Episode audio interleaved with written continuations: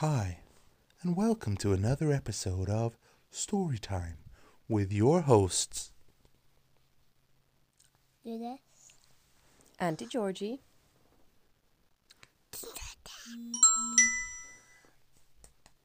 and the big dog.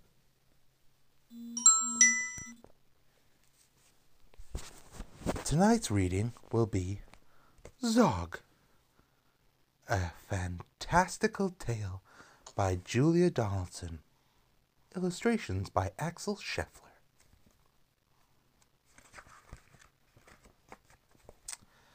Madam Dragon ran a school many moons ago. She taught young dragons all the things that dragons need to know. Zog, the biggest dragon, was the keenest one by far. He tried his hardest every day to win a golden star. All the dragons in year one were learning how to fly. Hi, said Madam Dragon, way up in the sky. Now that you've been shown, you can practice on your own, and you'll all be expert flyers by the time you're fully grown. Zog went off to practice, flying fast and free. He soared and swooped and looped the loop, then crashed into a tree. Oof! Just then, a little girl came by. Oh, please don't cry, she said. Perhaps you'd like a nice sticky band-aid for your head. What a good idea, said Zog. Then up and off he flew, his band-aid gleaming pinkly as he zigzagged through the blue. A year went by, and in year two, the dragons learned to roar.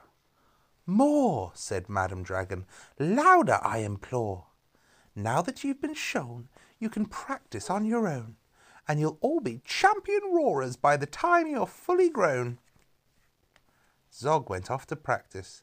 He roared with fearsome force. He kept it up for hours on end, but then his throat grew hoarse. Just then the girl came by again. She said, What rotten luck! Perhaps you'd like a nice soothing peppermint to suck. What a good idea, said Zog. Then up and off he flew, and breathing fumes of peppermint, he zigzagged through the blue. A year went by, and in year three, the dragons learned to blow. No, said Madam Dragon, breathe out fire, not snow. Now that you've been shown, you can practice on your own, and you'll all be breathing bonfires by the time you're fully grown. Uh, Can't see anything overnight. Zog went. Zog went off to practice. He blew with all his might. He twirled around in triumph, and his wingtip caught alight. Just then the girl came by again. She said, You poor old thing. Perhaps you'd like a nice stretchy bandage for your wing. What a good idea, said Zog. Then up and off he flew, his bandage flapping wildly as he zigzagged through the blue. All the year four dragons were learning. Can you guess? Yes, said Madam Dragon, how to capture a princess. And now that you've been shown, you can practice on your own. You'll need to capture hundreds by the time you're fully grown.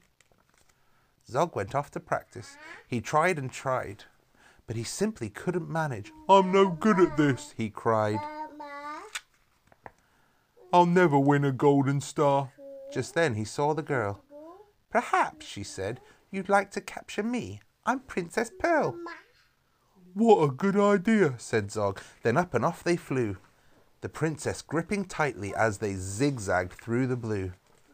Ah, said Madam Dragon, our first princess so far. Congratulations, Zog, my dear. You've won a golden star. Zog was proud and happy, and Pearl felt good as well. She took the dragon's temperatures and nursed them when they fell.